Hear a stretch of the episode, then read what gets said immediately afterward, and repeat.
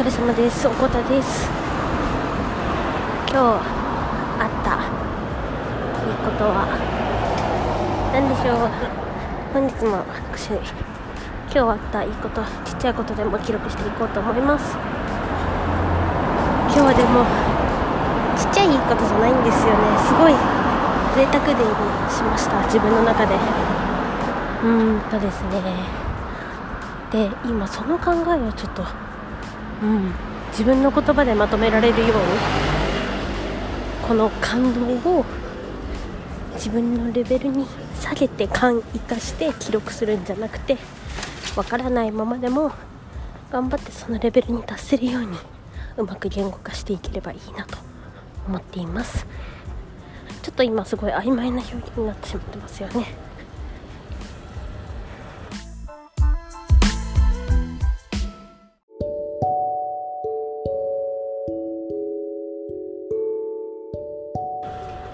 本日はですね赤坂アクトシアターという劇場があるんですけれども TBS のテレビ局がのすぐ近くにある大きな劇場で「海辺のカフカ」という舞台を見てきました、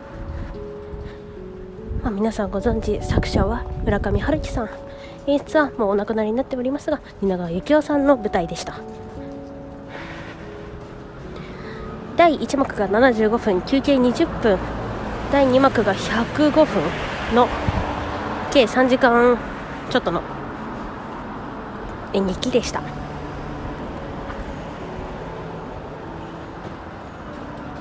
まず最初のシーンで感動したのは舞台美術です。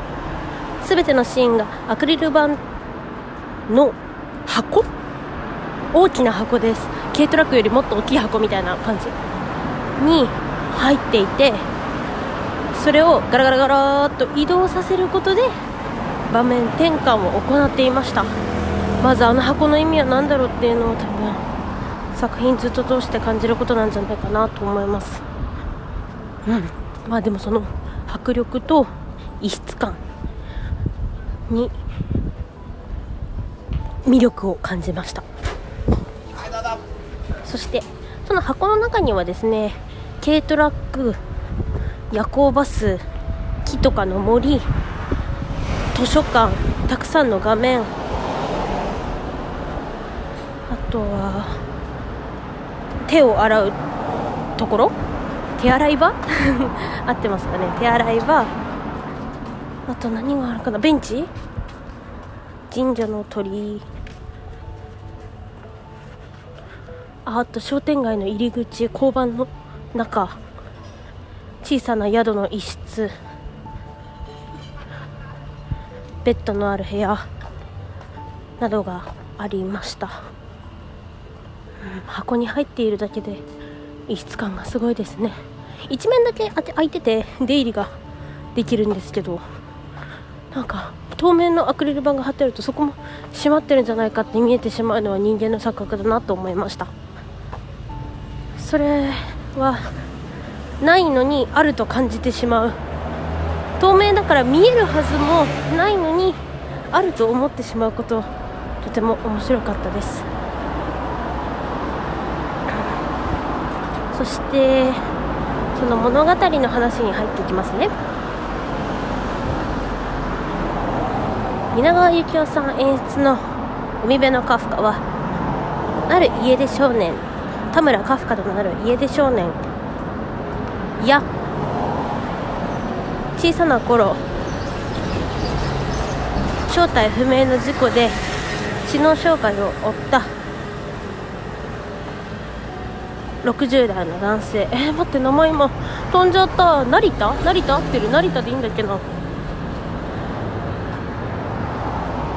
うん。さんの話で、まあ、群像劇なんですけど他のいろんな人も入っててそのただその群像に共通点はないって言ったらないんですけど少し曖昧なテーマが共通しているなと思いました。だから出身とかうん位自分の自分が何者であるかっていう社会的地位とかの統一性は全くなかったかなと思います。もちろん性別も。共通していたと思ったテーマは皆どこか欠けているというところです。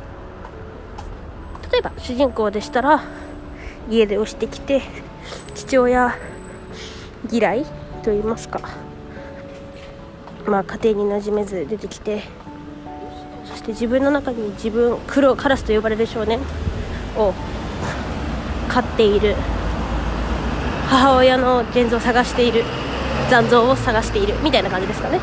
でその少年を大きく助けてくれる大野さんという人はえー、せあー今で言うえっ、と女の体だけど心は男性。だが性的指向は男。だから女なのにゲイ。これもセリフにあったんですけど女女でゲイ。という役柄。そこまで大きく性別についての描写はなかったんですけどまあその過去過去を感じさせるような立ち振る舞い言葉遣いっていうのは役者さんの見せ所だなと思いました、まあ、そのかけるというかなんだっけなそのなんかかけるみたいなセリフがあったんですよね。カフカが発言するんですよ。損なわれるだ。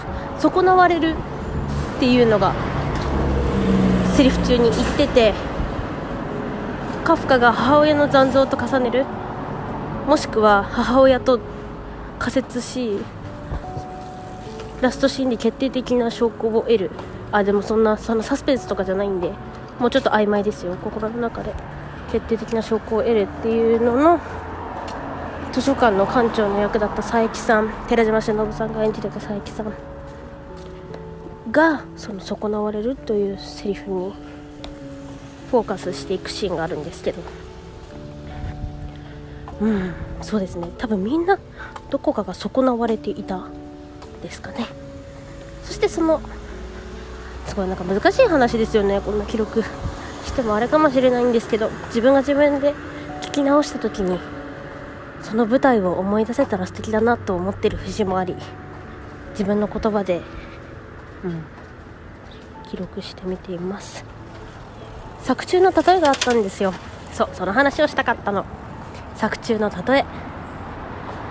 ある哲学者がそれか神話かな？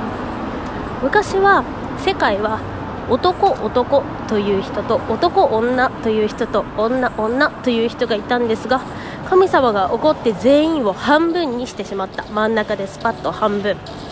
だからこの世の中には男と女そしてその自分の半分の影を探すように人間は生まれた。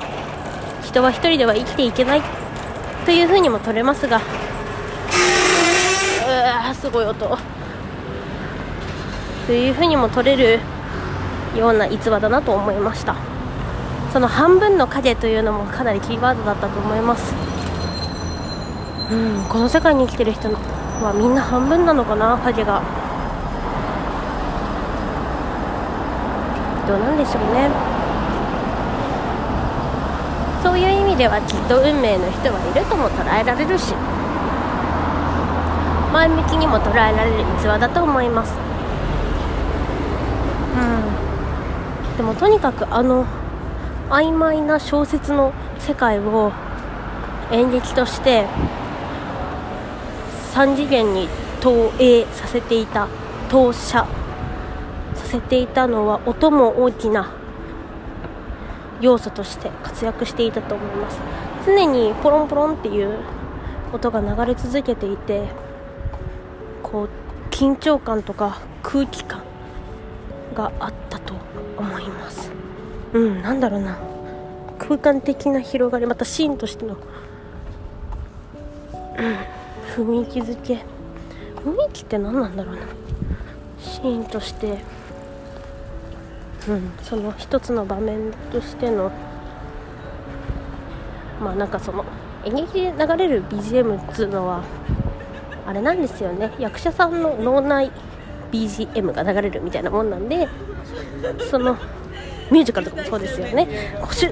役者、えっと、なんだね。そのキャラクターがの気持ちがこう歌となって音となって現れるからミュージカルはああいう風になっていてまあ普通の歌わないいわゆるストレートな演劇も役者の中での感情が音として現れているのが BGM って感じだと私は考えています。だからその BGM が流れ続けていることによって常にそのキャラクターの脳内活動が解放されているように感じてました。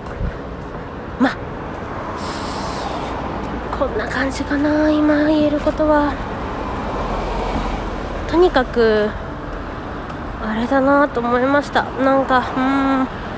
相手とその環境、うん、そのいるだけで成立する役者、うん、っていうのが本当にあすごいって思いました。あと歩いただけでキャラクターを再現できるっていうのが本当にかっこよかったです。まあこんな感じで、まあ、見た人にしかあんまりわからないような感想の保持になってしまったんですけどこういうふうに物事を考えられたことが今日の良かったことかなと思います。ああ